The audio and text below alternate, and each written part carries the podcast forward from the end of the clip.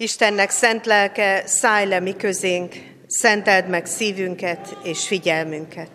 Amen. Kegyelem nékünk és békesség Istentől, ami atyánktól és az Úr Jézus Krisztustól. Amen. Kedves testvérek, a 61. Zsoltárt énekeljük Isten tiszteletünk kezdetén, ennek az első versét fennállva. Kiáltásom, hald meg Isten, vedd füledbe az én könyörgésemet.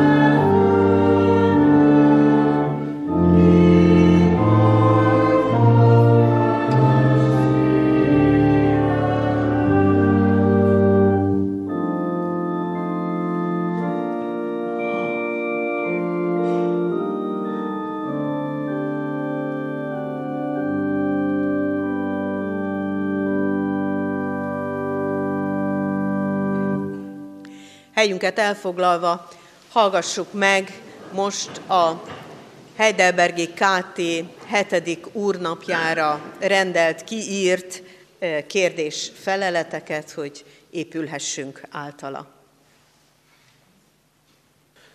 A 20. kérdés felelettel kezdődik. Ahogyan elveszett Ádám által, ugyanúgy üdvözül-e Krisztus által minden ember? Nem. Csak azok, akik igaz hitáltal ővele egyesülnek, és az ő minden jó téteményét elfogadják. Mi ez az igaz hit?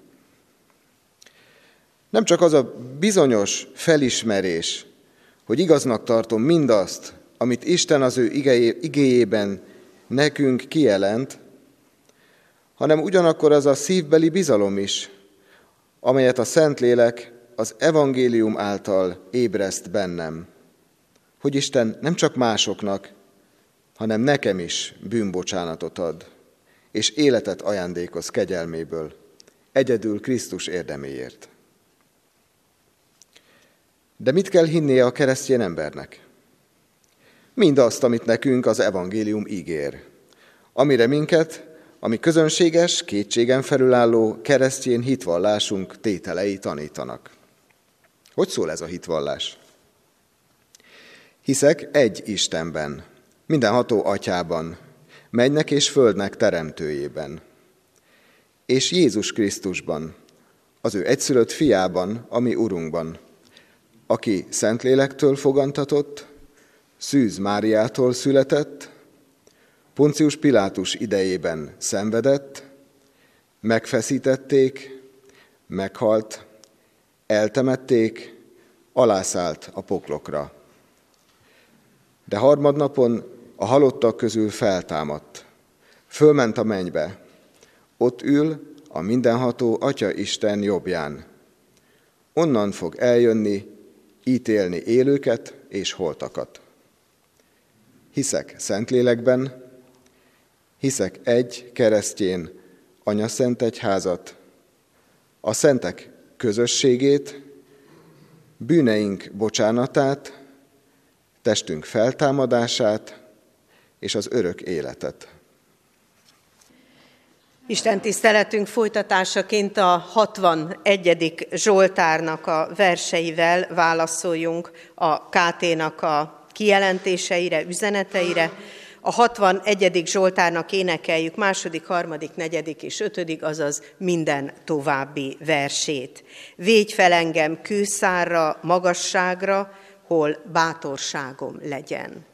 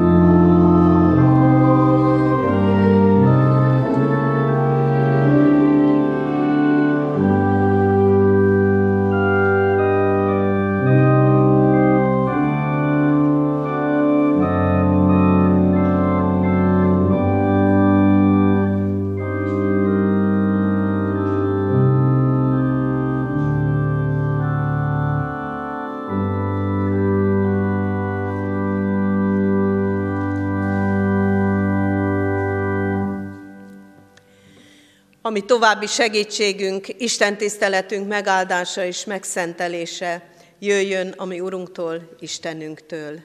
Amen. Így hallgassátok meg most az ő igéjét, amint a mai napra rendelt Ószövetségi ige szakaszban szól hozzánk, Sámuel első könyvének a negyedik fejezetét, az egész fejezetet hallgassa meg a gyülekezet figyelemmel. Sámuel felnövekedett, az örökkévaló vele volt, és gondja volt rá, hogy amit Sámuel profétál, az mind beteljesedjen. Ebben az időben az örökkévaló újra megjelent Silóban, és üzenetei által kijelentette magát Sámuelnek, aki ott lakott. Sámueltől az örökkévaló üzenetei egész Izraelben mindenhová eljutottak, közismertekké lettek. Éli, a főpap közben nagyon megöregedett. Fiai továbbra is olyan dolgokat tettek, amelyeket az örökkévaló gonosznak tart. Ezután történt, hogy Izrael hadba vonult a filiszteusok ellen. Ében Hájézer mellett vertek tábort, a filiszteusok pedig Áfék közelében táboroztak, és felsorakoztak Izrael seregével szemben. Majd elkezdődött a csata. Ebben a csatában Izrael vereséget szenvedett. A filiszteusok harc közben levágtak vagy négyezer izraeli katonát. Eztán a maradék izraeli sereg visszavonult a táborába. Az izraeli vezetők pedig azt kérdezték, vajon miért engedte meg az örökkévaló, hogy a filiszteusok megverjenek minket? Hozassuk el Sílóból az örökkévaló szövetség ládáját ide a táborba, hogy amikor közénk jön, megszabadítson bennünket ellenségeinktől. A nép követeket küldött Sílóba, hogy hozzák el a kérubokon trónoló seregek urának, az örökké valónak szövetség ládáját. Éli két fia, Hofni és Fineás is elkísérte a szövetségládát.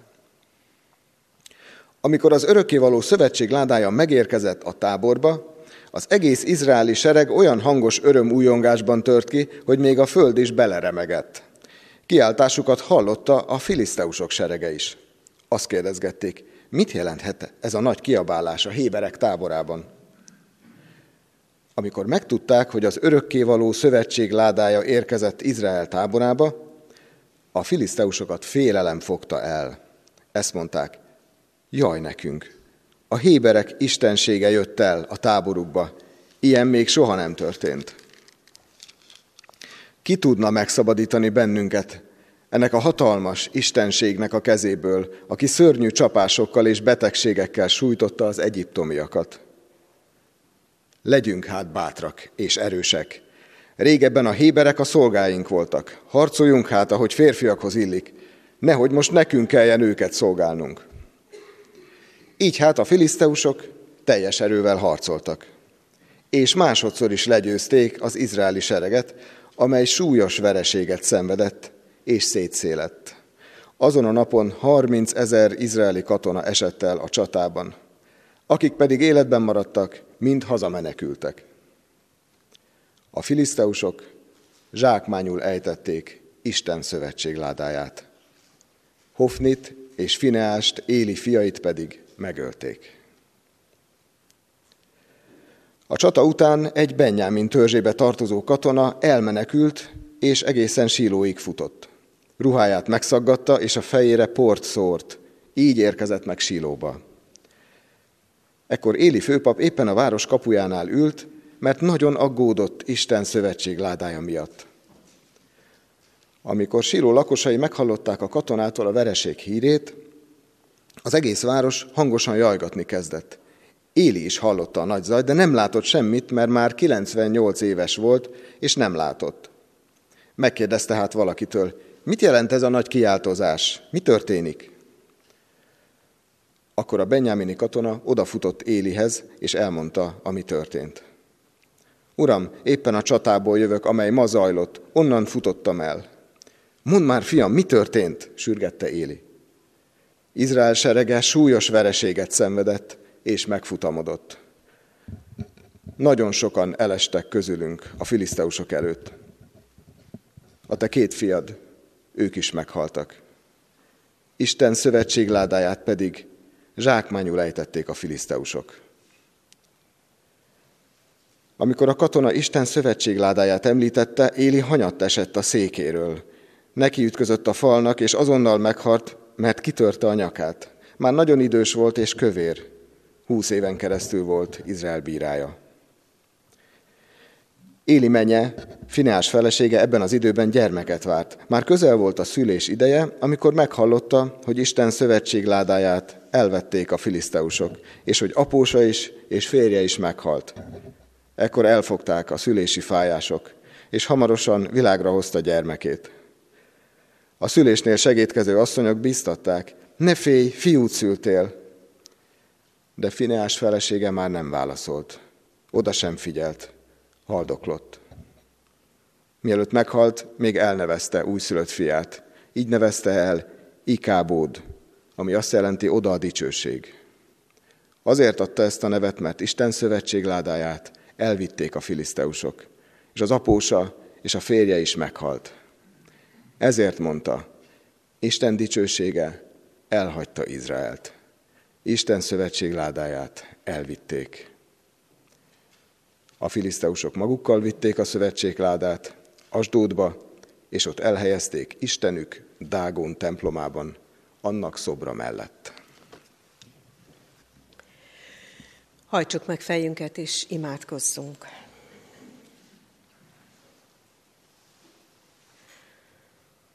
Drága Urunk, nagyon sok nehézség, fájdalom, konfliktus, gyász, veszteség van ebben a mai történetben.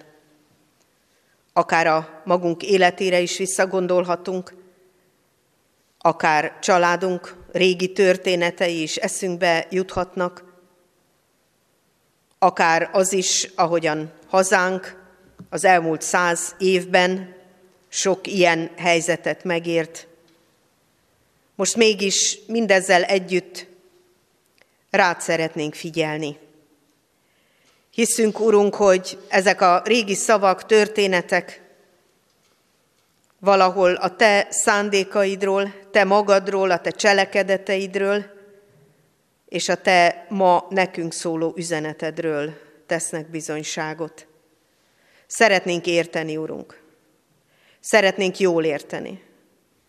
Szeretnénk úgy érteni, hogy ezek a szavak eligazítsanak ne csak most ezen az órán, hanem az elkövetkező napokban is.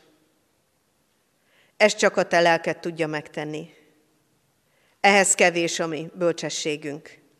Ezért most a te lelkedért könyörgünk, hogy elevenítsd meg a te igédet köztünk, és enged, hogy ezeknek az igéknek a tanúbizonysága, a mi hitünket megerősítve, felbátorítson a saját életünknek minden helyzetére, ami az elkövetkező héten szembe jön velünk. Kérünk, Urunk, hogy szenteld meg a mi szívünket és figyelmünket valóban, és engedd, hogy elevenné váljon a veled való beszélgetésünk ebben az órában, ezen a helyen. Amen. Kedves testvérek, az ige hirdetésre készülve, és egyben a gyerekeket is elengedve, az 508. dicséretünket énekeljük, az 508. dicséretünknek az első versét. Jézus, én bizodalmam és megváltom életemben.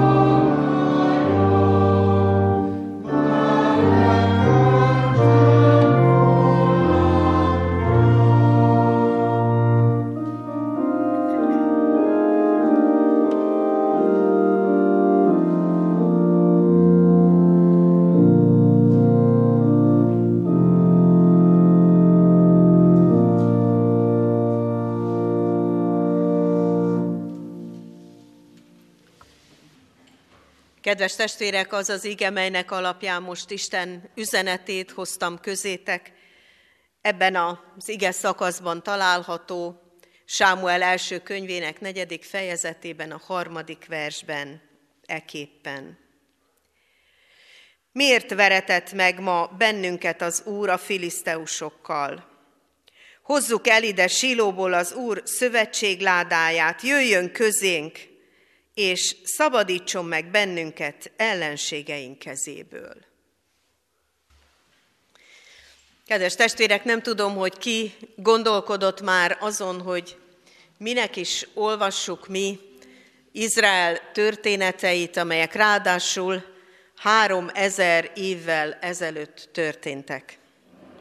A saját népünk történetét sem tudjuk három, évvel, három ezer évvel ezelőttről. Mi közünk ahhoz, hogy Silóban, amiről talán legtöbben nem is tudjuk, hogy hol van, mi történt. Mi közünk van hozzá, hogy ezek a háborúk hogyan zajlottak a filiszteusok és Izrael népe között. Miért kellene nekünk napról napra éppen pont ezt a Sámuel könyvét olvasni? Azt gondolom, hogy van az ember életében egy ilyen szakasz, vagy az Istennel való kapcsolatában, vagy egyáltalán a keresésében, a saját élete értelmének a kutatásában, amikor ezeket a kérdéseket fölteszi. Talán még ennél súlyosabb kérdéseket is. És talán arra a következtetésre jut, hogy nem is olvassa. Mert azt gondolja, hogy úgysem értem, nekem nincs közöm ehhez, nem rólam szól, nem nem számít, hogy akkor mi történt. Nekem a mai, a mostani, a 21. századi életemmel kell valamit kezdenem. Hála Istennek nincsen háború.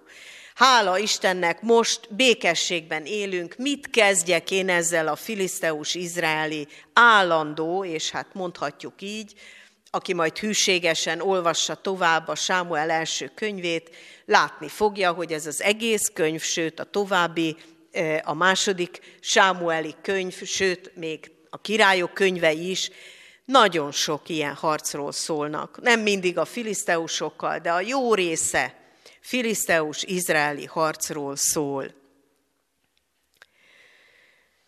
És azt gondolom, hogy fontos nekünk az, hogy amikor kezünkbe vesszük a Szentírást, amikor kezünkbe vesszük az Isten igéjét, akkor olyan gondolatokkal készüljünk rá, vagy olyan gondolatokkal imádkozzunk azért, hogy mi is van itt leírva, és mi közön van nekem hozzá, hogy egy kicsit megvizsgáljuk a saját gondolkodásunkat. Hogyan is gondolkodunk mi?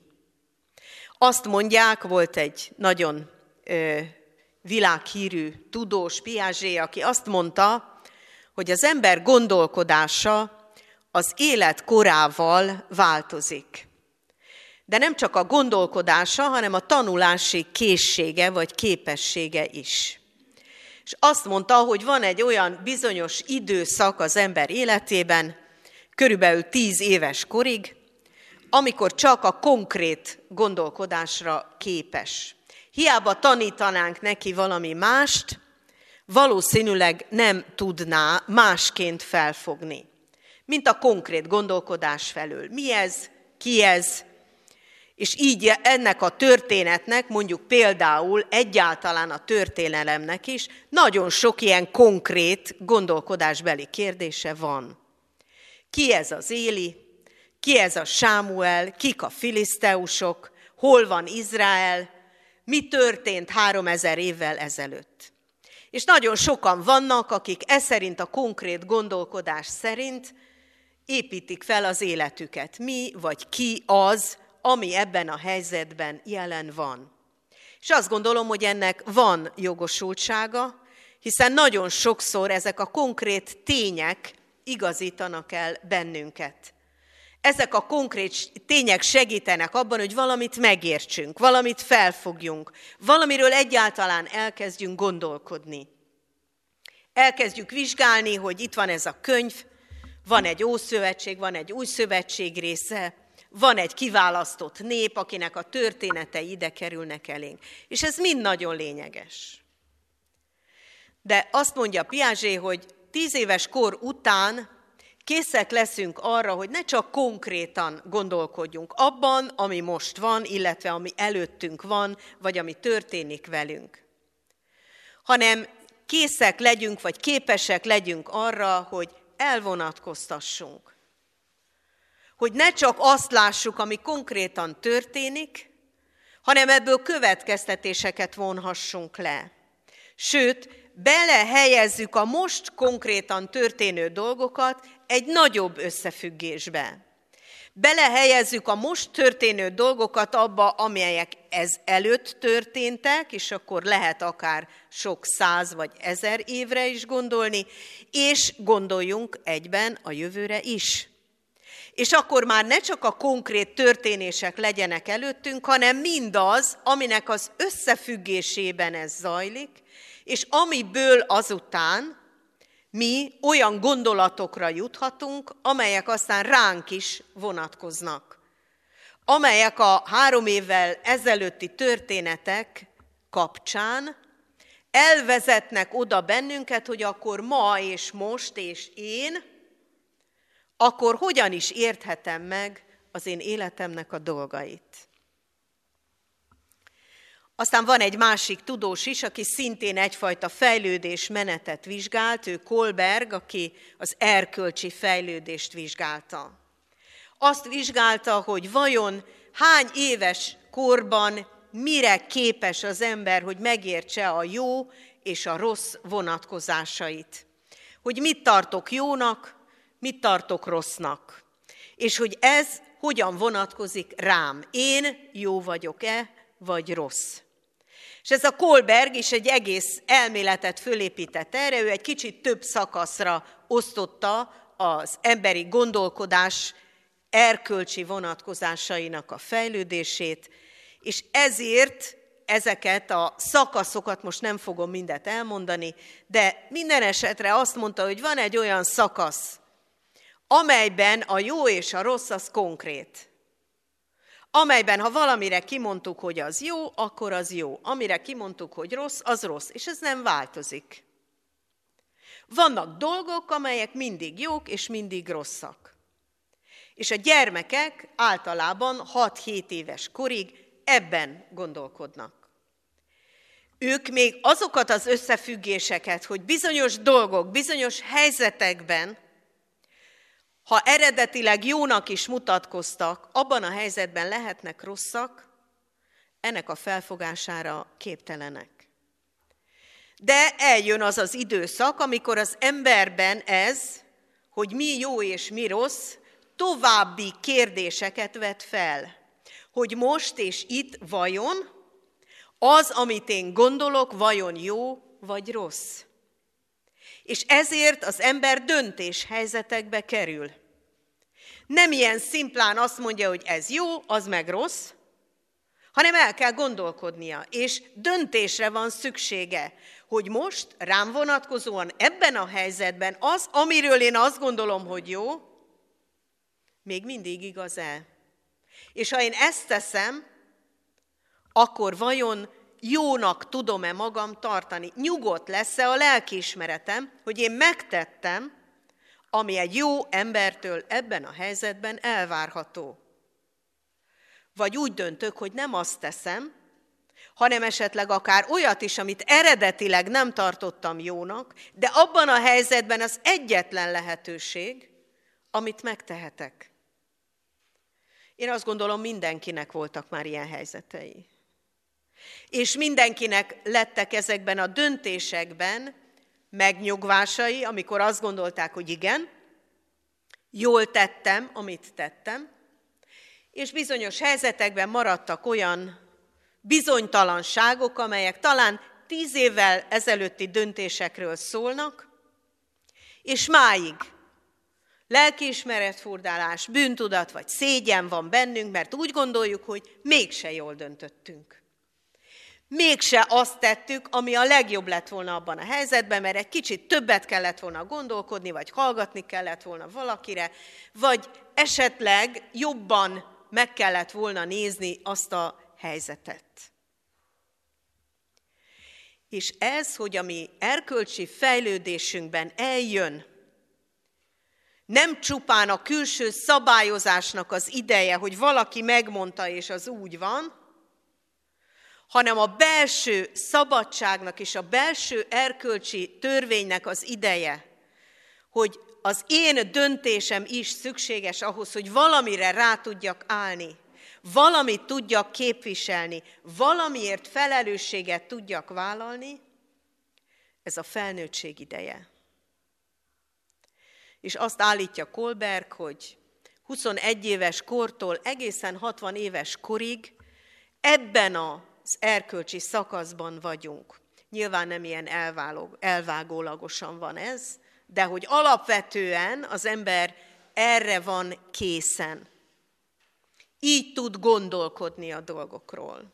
Így tud dönteni erkölcsi értelemben, hogy az, amit ő tesz, az, amire ő vágyik, az, ami körülötte történik a családjában, a munkahelyén vagy bárhol, az így működik. És azt állítja Kolberg, hogy van egy bizonyos életkor, ő így mondja a 60 év feletti kor, de ismét mondom, nem a tikre betörténő születésnapi váltás a kérdés, amikor az ember elkezd egy sokkal nagyobb összefüggésben gondolkodni. Abban az összefüggésben, amelyben a jónak és a rossznak, tehát ennek az erkölcsi felelősségnek egy egészen más része is bekerül ebbe a bizonyos gondolkodásmódba. Méghozzá az a szempont, hogy az örökké valóság szempontjából, az emberiség egészes szempontjából az, amit én teszek, mit mozdít előre, mit hátráltat, hogyan viszi előre az én népemnek az ügyét, hogyan viszi előre az ember életének megmaradását, és elkezd foglalkozni ezekkel az úgynevezett egyetemes erkölcsi értékekkel. Nagyon izgalmasak ezek a kérdések, és azért hoztam ide, mert azt gondolom, nagyon jó és fontos összefüggésben van azzal, amit itt a Sámuel könyvéről kezdtünk el az elején gondolkodni. Olvassuk, ne olvassuk, miért olvassuk, ha olvassuk, mit jelent ez nekünk, ha olvassuk. És összefüggésben van azzal is, amit a Heidelbergi KT-ból hallottunk, a hetedik úrnapja kérdéseiből. Méghozzá azzal összefüggésben, hogy Isten igéje beszél egy teljesen külön szempontrendszerről. Nem csupán a gondolkodás, és nem csupán az erkölcsi fejlődésről, hanem az úgynevezett hitről. Amikor az Isten szempontrendszere belép az életünkbe. És ez nincs összefüggésben azzal, hogy hány évesek vagyunk. Amikor Isten meg akar szólítani valakit, és megajándékozza őt a hittel, lásd Sámuel, aki egy picin gyermek, és érti az Isten szempontrendszerét, lásd Éli, aki 90 éves, és nem érti az Isten szempontrendszerét, vagy nem tud vele mit kezdeni, nem tud dönteni tőle, és ott vannak ezek a drága felnőttek, akik harcolnak a harctéren. Van egy külön szempontrendszer, ami az Isten szempontrendszere, az Isten gondolkodása, az Isten terve, akarata, szándéka, kijelentése. Ezt mondjuk a Szentírásról. A Szentírás Isten kijelentése. És ez azt jelenti, hogy ez mindigre szól. Nem Izraelről szól csupán, nem a három ezer vagy akár hány évvel ezelőttről történtről, hanem ez most is. Pontosan ugyan annyira igaz. Ezért a Biblia olvasásának a legfontosabb szempontja nem a történetiség, és nem csupán az erkölcsi felelősség, hanem a hit által való olvasás. és így érkezünk el ahhoz az igéhez, amit én külön is kiemeltem. Amikor Izrael hite nyilvánul meg. Izrael harcba indul a filiszteusokkal, és úgy gondolja, hogy mert ők a választott nép, ezért ők győzni fognak. Csak ilyen egyszerűen. És aztán, amikor nem győznek, akkor rögtön eszükbe jut Isten. És azonnal elkezdik kérdezgetni, hogy miért engedte meg Isten, hogy minket megverjenek a filiszteusok. Hát akkor hozzuk ide a szövetség ládáját, akkor majd velünk lesz az Isten, és akkor majd minden rendben lesz. Másodszorra majd győzünk. Azt gondolom, hogy sokszor vagyunk a hitnek ezekben a helyzeteikben, ezekben az állapotaiban. Abban az állapotában is, hogy hát én ide járok a templomba, hát én keresztény ember vagyok, néha még a Bibliát is előveszem, tudok egy csomó éneket kívülről, még néha imádkozom is másokért, akkor ahova én elindulok, ott Isten engem győzelemre visz. Hát ez a természetes, nem? Hát én az ő kiválasztottja vagyok, tehát egyértelmű, hogy mindenütt velem van, és mindenütt minden, kitárulnak az ajtók, és sikeres leszek. És amikor nem így történik, akkor mi is nagyon sokszor így cselekszünk, ahogyan Izrael cselekedett. Keresünk valami biztosítékot. Nem az Úristenhez fordulnak közvetlenül, nem keresik Élit vagy Sámuelt, nem hallották meg, amit előtte Sámuel mondott, hogy ítéletet fog hirdetni Isten az ő népén. Pedig Sámuel három éves korától kezdve mondja. És ebből is láthatjuk, hogy Isten üzenete nem egy ilyen azonnal bekövetkező sors, mert közben évtizedek telnek el. Sámuel három éves kora óta mondja, vigyázzatok! Ahogy éltek, Isten ítéletét fogja kiváltani. Nem élhettek így tovább. És üzeni Élinek, Éli, a fiaid mindentől eltávolodtak, ami, ami csak lehetséges. Lopnak a húsból, amit az emberek az áldozatra hoznak. Pénzt fogadnak el az imádságért, a közben járó imádságért. Lehetetlen állapotok vannak, Éli, te vagy a főpap. Szedd már rendbe a fiaidat. Mit tesz Éli? Semmit. Úgy gondolja, hogy ő már nem tudja a fiait befolyásolni. Felnőttek hozzá, azt tesznek, amit akarnak a saját belátásuk szerint. Azaz a Sámuel által képviselt isteni szándékot senki nem veszi komolyan. Vagy ha komolyan veszi, Éli is csak ennyit mond, hogy mikor hallja ezt az ítéletet, hát ő az Isten, tegye, amit akar, úgyis meg fogja tenni. Ez is egyfajta hit, testvérek. Isten igéje szól, hát akkor tegye, amit akar. Én is teszem, amit én akarok. De ebből semmi jó nem sül ki. És itt van ez a háborús helyzet, és Izrael vesztésre áll. És mi az, ami történik?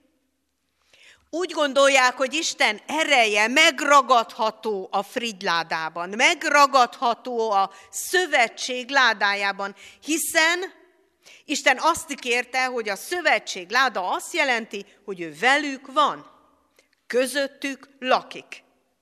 Tehát ha a szövetség ládát elhozzuk a templomból és kivisszük a harctérre, na akkor majd Isten félti a ládáját, és majd velünk lesz.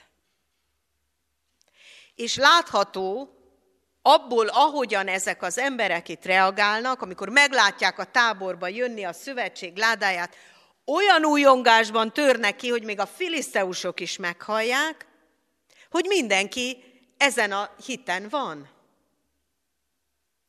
hogy Silóban van velünk, vagy volt velünk az Isten, mert ott volt a szövetség ládája. Most itt a filiszteusok elleni táborban van velünk Isten, mert itt van velünk az ő szövetség ládája. Így gondolják. Hogy az Isten jelenlétét így át lehet vinni egyik erről a másikra, na majd akkor aztán jöjjön és szabadítson meg.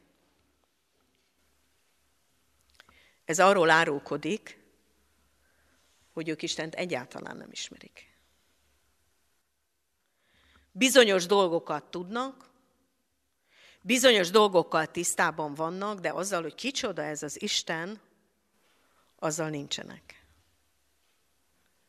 Nincs valódi hitük az Istenben. Vannak különböző dolgok, amelyek megérkeztek hozzájuk, de semmiféle összefüggést nem tudnak ebből levonni, sem Isten akaratára vonatkozóan, se a saját cselekvésükre vonatkozóan, hogy akkor most mit kéne tenni. Csak azért, hogy felkeltsem az érdeklődést, hogy majd olvassa el mindenki a további fejezeteket, és a jövő héten itt egy pillanatra kitekintek, és azt mondom, hogy nagyon izgalmas dolog történik a Dágon templomában, ahova a filiszteusok beteszik az Isten ládáját. Szeretettel ajánlom mindenkinek, hogy olvassa el, hogy Isten hogyan mutatja meg, akár ezen a bizonyos tárgyon keresztül is az ő hatalmát a filiszteusoknak. Nem úgy, hogy az engedetlen nép mellé áll. Nem úgy, hogy az Isten akaratát egyáltalán követni se hajlandó, Istenre sem figyelő nép mellé áll.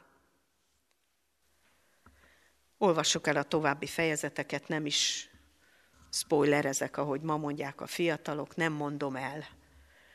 Csak a mai üzeneteket. Mi történik? Rettenetes ítéletsorozat. Veszteség, halál, és ahogy a 30 ezer katona elesett, a többiek szétszélettek, és jön a hírvivő, hogy meghalt Hofni és Fineás, akik vitték nagy büszkén az ő saját hitükkel, amiben Isten nem szerepelt, csak az ő saját gondolatuk. Meghaltak.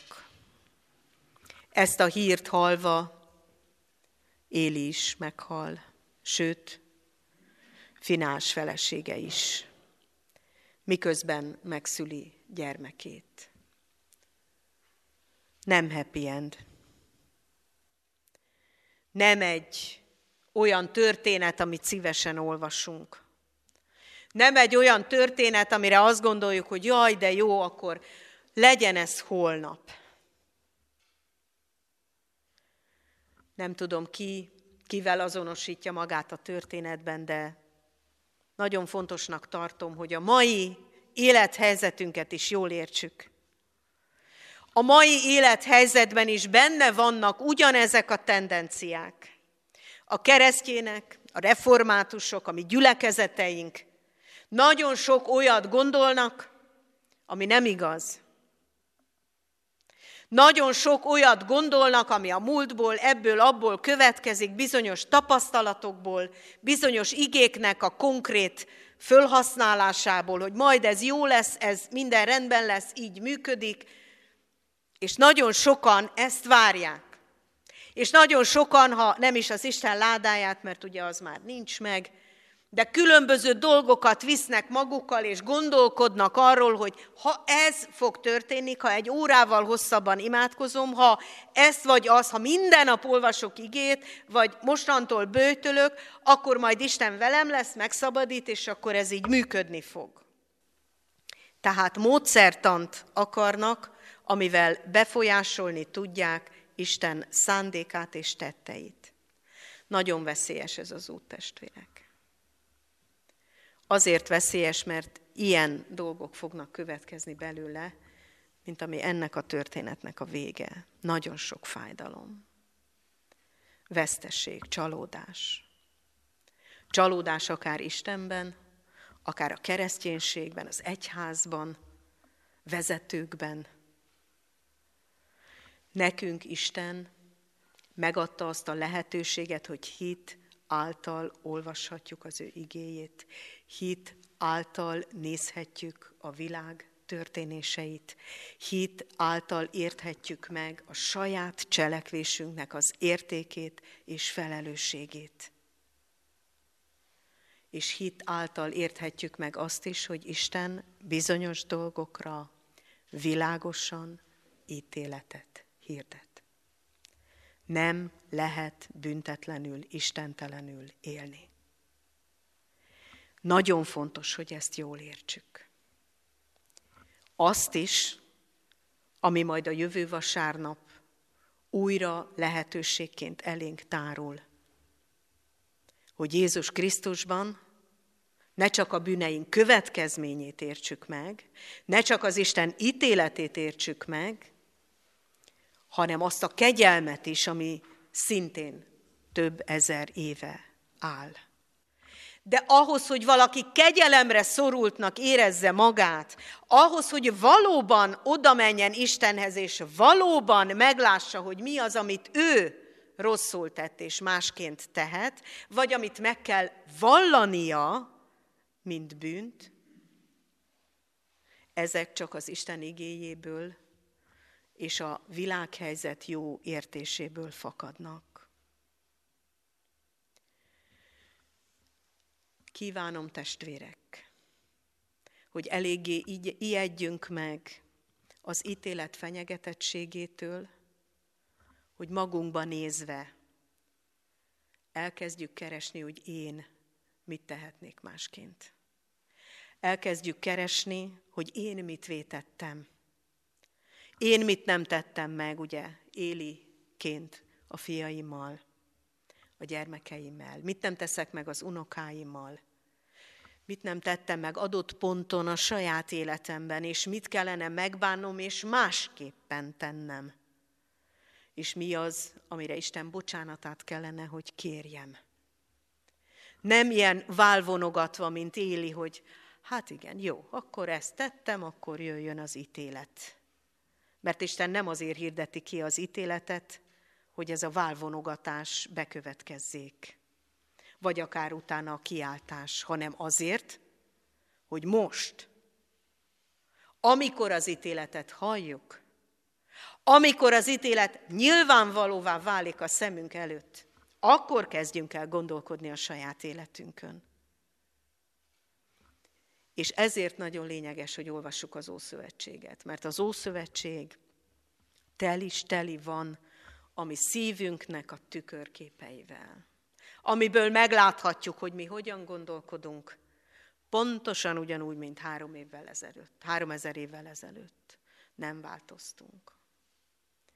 És pontosan ugyanúgy belemegyünk hamis, magunk becsapásába, mint akkor, az Isten nevének a fölhasználásával.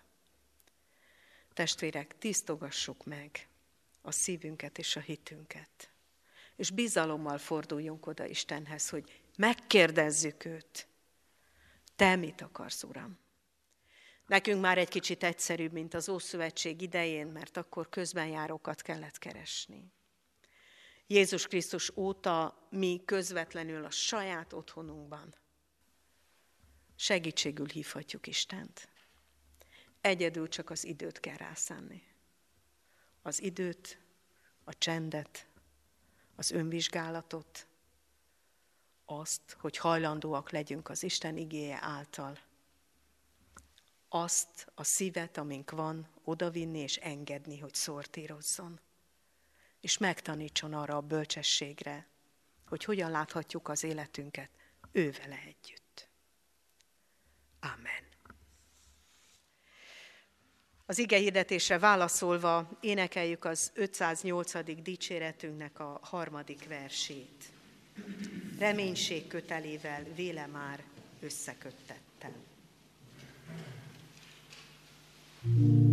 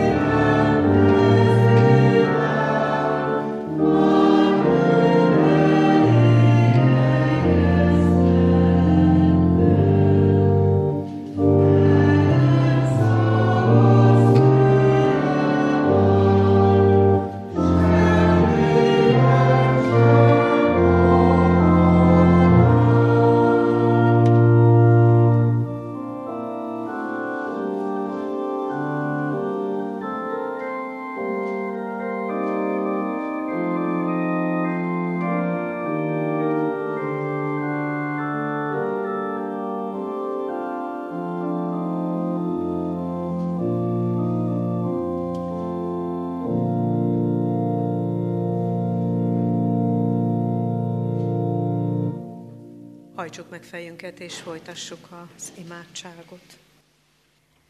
Drága Úrunk, köszönjük neked, hogy olvashatjuk ezeket a történeteket, hogy van kijelentésed a számunkra, nem hagysz magunkra, a saját gondolkodásunkra, a saját erkölcsi ítéletünkre, és nem hagysz bennünket csak az egymástól való tanácskérésre sem, hanem van üzeneted, van bátorításod, figyelmeztetésed, és a te lelked által tudsz a mi szívünkbe olyan változásokat, olyan rendbetételt hozni, amelyet semmi magunk sem, mások sem tudnak elérni. Köszönjük, Urunk, hogy a Te igéd az most is élő és ható, és mindig is az fog maradni. És köszönjük, ha most ezek az igék magként működve belehullottak a mi szívünk földjeibe. Kérünk téged, Urunk, hogy te hozd onnan elő őket, hadd sarjadjon a vetés, és hozza meg a maga gyümölcsét majd a maga idejében. Kérünk áld meg egész jövő könyörülj rajtunk, hogy tudjunk imádkozni a házasságokért, hogy az éppen adódó élethelyzetben bölcsességre jussunk, hogy össze tudjunk fogni a Te gyülekezetedben, hogy valóban tudjuk képviselni azt, ami igaz, amit Te üzensz, és vállaljuk a felelősséget azért, amit megértettünk, hogy megtegyük. Kérünk, légy segítségül, adj bölcsességet napról napra. Amen. Fennállva mondjuk el az Úr Jézustól tanult imádságunkat. Mi, atyánk, aki a mennyekben vagy, szenteltessék meg a te neved. Jöjjön el a te országod, legyen meg a te akaratod, amint a mennyben, úgy a földön is. Minden napi kenyerünket add meg nékünk ma, és bocsásd meg védkeinket, miképpen mi is megbocsátunk az ellenünk védkezőknek. És ne vigy minket kísértésbe, de szabadíts meg a gonosztól, mert tiéd az ország, a hatalom és a dicsőség mindörökké. Amen. Ami Urunk, Istenünk kegyelme legyen mindazokkal, akik el nem múló szeretettel szeretik a mi Urunkat, Jézus Krisztust. Amen. Foglaljuk el helyünket, és a hirdetésekre figyeljünk. Testvérek, jó hírem van, ahogyan a lelkiismeretünket megszólította Isten most ebben az ige hirdetésben, ami elindult bennünk, azokkal kapcsolatban Jézus közösségre hív bennünket, az ő asztalához vár bennünket, vasárnap úrvacsorára lesz lehetőség, vele való és egymással való közösségben, ahol az ő vére a terheinket, a bűneinket lemoshatja, és az ő teste táplálhat bennünket a növekedésre és a változásra. Éljünk ezzel a lehetőséggel vasárnap. A kézi munkakör itt el fog maradni, Andrásék karantén helyzete miatt nyilván, illetve a keddi bibliaóra is el fog maradni. Andrásék egyébként szeretettel gondolnak ránk, és imádkoztak értünk most is az Isten tisztelet alatt, ebben biztosak lehetünk. Mi is imádkozzunk ő értük.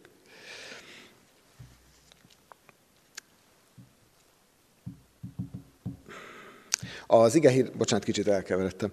Az ige hirdetéseket eh, meg lehet most már hallgatni nem csak a honlapról letöltve, hanem eh, néhány fiatal keze munkája nyomán most már podcast alkalmazásban is elérhetőek ezek. Tehát például a Spotify-nál beírja az ember az ige hirdetőnek a nevét, és a Spotify fölhozza azokat a lehetőségeket, ahol annak az ige hirdetőnek a szavait hallgathatjuk. Úgyhogy még könnyebb, akár autóvezetés közben is néhány kézmozdulattal a kedvenc podcast alkalmazásunkban már is hallgathatjuk az igehirdetést, míg föl nem érünk Pestre, vagy amerre éppen megyünk autóval, vagy csak otthon mosogatás közben.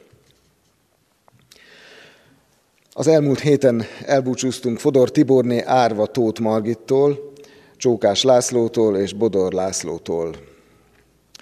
De ezen a héten is vannak halottaink. Molnár Ferencné, Madarász Rozália 76 évesen halt meg, a köztemetőben búcsúzunk tőle, hétfőn 3.4.12-kor.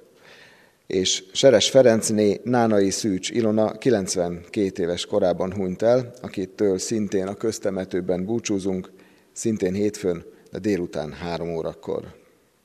Imádkozzunk azokért, akik gyászolják szeretteiket.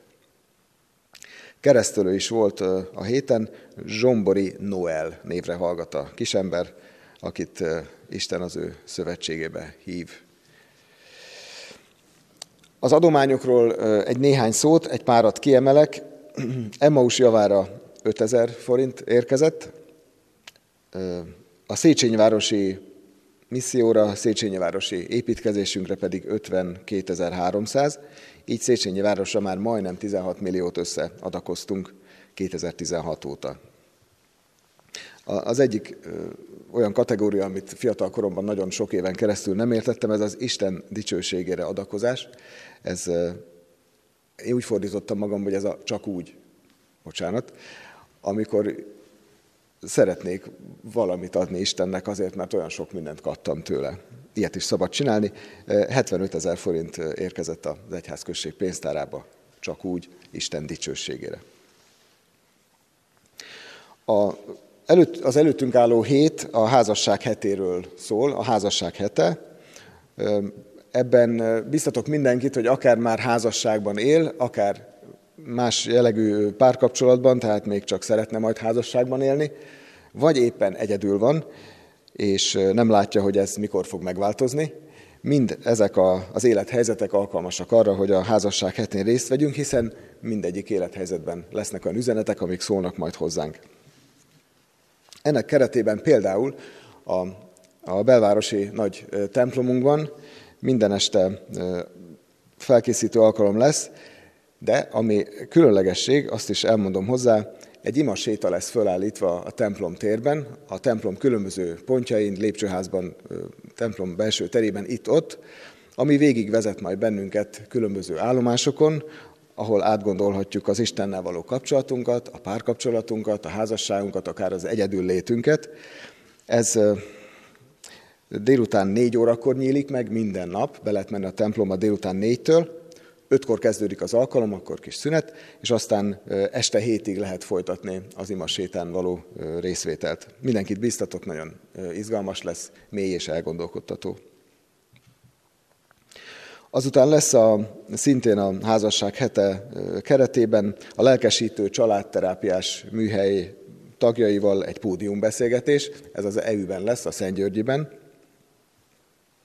február 15-én, kedden.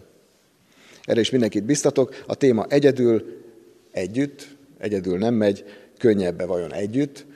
Itt is szintén az egyedül lévőknek és a, a kapcsolatban lévőknek a, a kérdéseiről lesz majd szó ezekkel a, a keresztjén családterápiás szakemberekkel. Valamint egy kiemelt alkalom a házasság hetének a koronája, a házasságok megáldása. Ez 20-án az esti istentiszteleten lesz.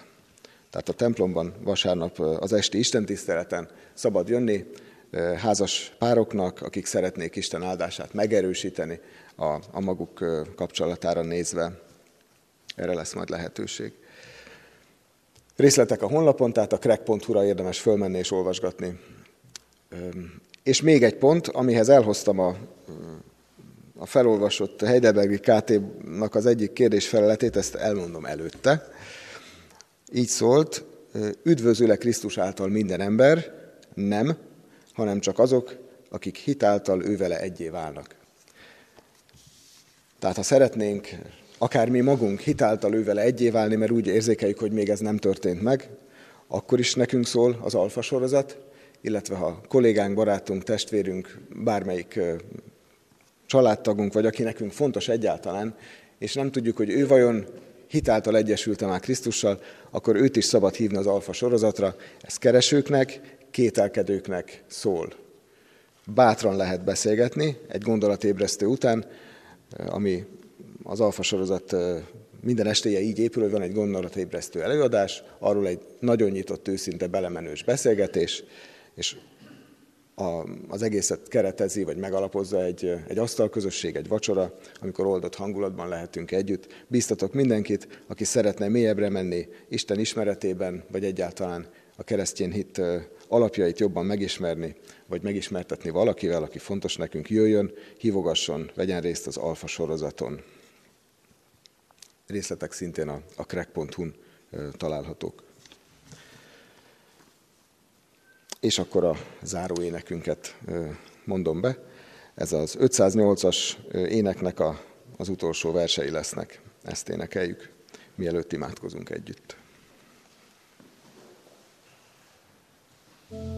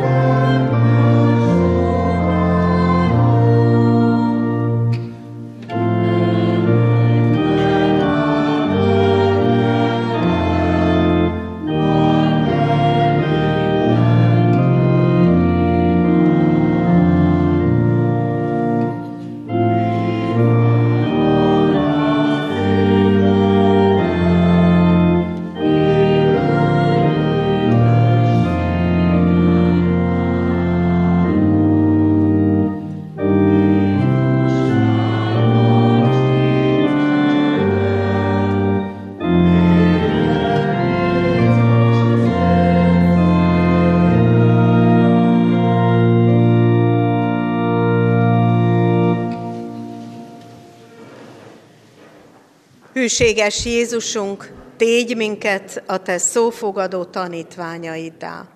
Amen.